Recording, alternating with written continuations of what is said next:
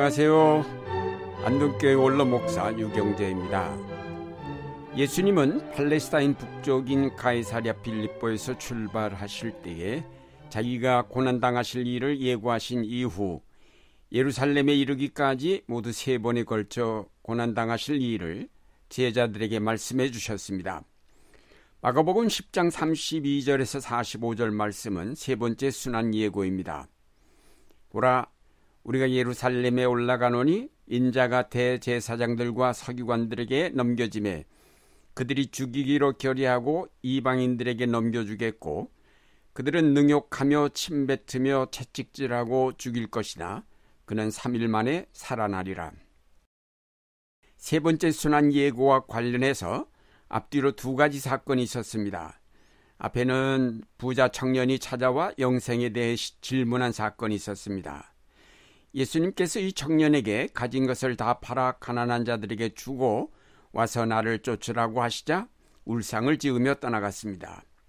그 후에 제자들에게 부자가 하나님의 나라에 들어가는 것보다 낙타가 바늘귀로 지나가는 것이 더 쉽다고 하시면서 나를 위하여 또 복음을 위하여 집이나 형제나 자매나 어머니나 아버지나 자녀나 논밭을 버린 사람은 지금 이 세상에서는 박해도 받겠지만 집과 형제와 자매와 어머니와 자녀와 논밭을 백배나 받을 것이고 오는 세상에서는 영생을 받을 것이다 라고 하셨습니다. 예수님을 찾아와 영생을 물은 청년은 현재 자기가 안주하고 있는 모든 삶의 여건을 그대로 가지고 거기다가 영생을 더하기를 원했던 것입니다.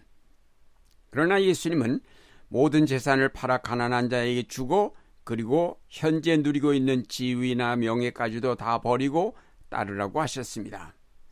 하나님의 나라는 이제까지 인간이 구축하여 온 삶의 틀을 약간 수정하여서 그 위에 세우는 것이 아니라 그 모든 것을 버리고 완전히 새롭게 시작되는 나라임을 뜻합니다. 그러므로 우리가 안주하던 삶의 모든 여건을 다 떠나지 않고는 하나님 나라에 이룰 수 없습니다. 여기에 결단이 필요합니다.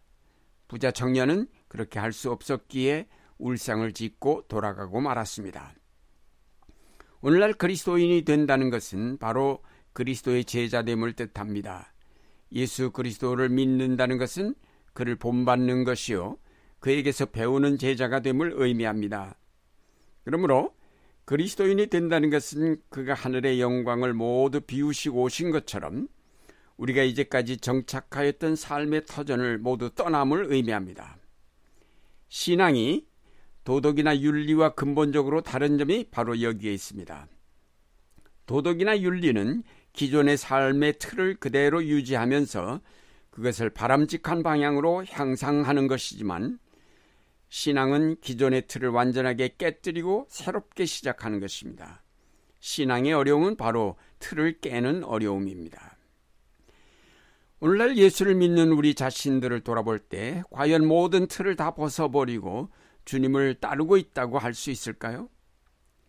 버리기는커녕 오늘날 우리의 신앙은 아직도 부자 청년처럼 이미 자기가 가지고 있는 삶을 좀 더 풍요롭게 하고 좀 더 건강하게 하기를 추구하는데 머물고 있는 것이 아닐까요?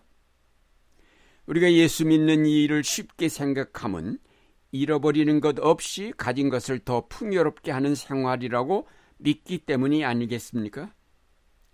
이렇게 잘못 믿는 우리를 향하여 예수님은 오늘도 자기의 순환을 말씀해 주시면서 나와 복음을 위하여 모든 것을 버리라고 요청하고 계십니다. 어렵지만 이 결단 없이는 참된 그리스도인이 되기 어렵습니다.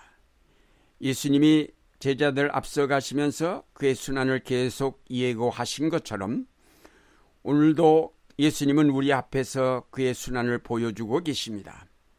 우리가 이런 주님의 뜻을 깨닫고 과감하게 따르기를 주님은 기다리고 계신 것입니다. 예수님은 예루살렘에 가까이 이르자 제자들을 곁에 부르셔서 예루살렘에서 자기에게 닥칠 일들을 다시 한번 일러 주셨습니다.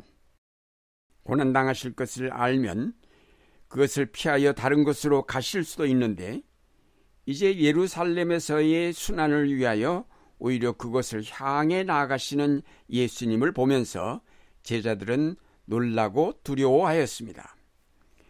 예수님의 이런 행동은 순환을 피할 수 없는 하나님의 뜻임을 나타낸 것입니다. 예수님의 순환 예고에 반드시 사흘 만에 살아난다는 단서가 붙어 있음을 유의해 보아야 합니다. 그것은 영광의 부활, 구원의 완성을 의미합니다. 그것은 모든 마귀의 권세가 깨어지고 하나님의 통치가 완성됨을 뜻합니다. 그러나 그것은 순환과 죽음을 통과한 사흘 후에 이루어질 일입니다. 다시 말해서 순환 없이 죽음 없이는 결단코 부활에 이를 수 없음을 뜻합니다. 영광은 순환을 통해서만 비로소 얻을 수 있다는 것입니다. 예수님의 예루살렘을 향한 행진은 궁극적으로는 영광을 위한 행진이요 부활을 향한 행진이지만 거기에는 필수적으로 고난이 동반된다는 사실을 예수님은 제자들에게 분명하게 가르쳐 주셨습니다. 그러나 제자들은 예수님의 이 말씀을 잘 이해하지 못하였고 하려고도 하지 않았습니다. 그들의 머리에는 메시아가 고난당하는 생각은 전혀 없었기에 예수님의 순한 예고가 불가사의한 말씀으로만 생각되었고 따라서 순환은 생략되고 언제나 메시아의 영광만이 그들의 머릿속에 가득 차 있었던 것입니다. 그래서 바로 세 번째 순환 예고 직후에 야고보와 요한이 예수님께 특청을 드렸습니다. 주께서 영광을 받으실 때 하나는 선생님의 오른쪽에 하나는 왼쪽에 앉게 해 주십시오. 이들이 이해한 주의 영광은 이 땅에서의 정치적인 영광이었습니다. 그러니까 이들은 예루살렘 상경이 곧 예수께서 영광을 얻으시는 일과 직결되는 것으로 이해하고 거기에 입성하기 전에 미리 부탁을 해두는 것이 좋을 것이라고 생각하여 기회를 포착하고 어처구니 없는 청탁을 한 것입니다. 이들의 청탁에는 예수님의 순환은 전혀 고려되지 않았습니다. 순환이 있다 해도 그것은 예수님의 몫이고 자기들과는 상관이 없는 일로 생각했는지도 모릅니다. 이런 제자들의 생각이 바로 오늘날 그리스도인들의 생각이기도 합니다. 고난은 그리스도의 몫이고 우리는 그 영광에만 참여하겠다는 것이 바로 우리 신앙의 자세입니다. 예수님은 야고보와 요한에게 물으셨습니다. 내가 마시는 잔을 너희가 마실 수 있고 내가 받는 세례를 너희가 받을 수 있느냐? 이 말씀은 그가 지실 십자가와 죽음을 뜻하신 것입니다. 예수님은 제자들에게 영광 이전의 고난의 잔, 죽음의 세례를 먼저 받아야 한다고 말씀하신 것입니다. 예수님의 오른쪽과 왼쪽은 영광스러운 보좌가 아닌 십자가임을 마가복음은 증언하고 있습니다. 예수님의 십자가 좌우에 두 개의 십자가가 함께 선 것은 대단히 상징적인 의미가 있습니다. 누구든지 그리스도의 좌우에 앉고 싶거든 먼저 그의 좌우에 있는 십자가에 달려야 한다는 강한 암시가 있는 것이 아니겠습니까? 사랑하는 여러분, 예수님의 세 번째 순환 예고는 우리로 하여금 안주하던 삶의 모든 틀을 박차고 나와 그리스도를 따를 것을 요청하고 계십니다. 주의 영광을 바라보되 그것을 위해서는 가난해지고 섬기는 자 되는 고난을 감수하지 않으면 안 된다는 사실을 일깨워주고 계신 것입니다. 이제 우리는 무엇을 더 얻으려고 간구하는 대신에 내가 가진 것을 버릴 수 있게 해달라고 기도해야 할 때입니다. 고난은 외면한 채 영광만을 추구하는 기회주의자였던 우리의 신앙을 회개하고 자신을 비워 고난의 자리에 섬김의 자리에 내려가기를 힘써야 하겠습니다. 우리의 예루살렘을 향한 행진은 궁극적으로는 영광을 향한 행진, 부활을 향한 행진입니다만 그러나 반드시 종으로 낮아지는 고난을 통과하지 않고는 안 되는 행진임을 알아야 하겠습니다. 이제 예수 그리스도를 따라 섬기는 자 되어 이 땅에 하나님의 나라를 이룩해 가시는 여러분이 되시기를 바랍니다.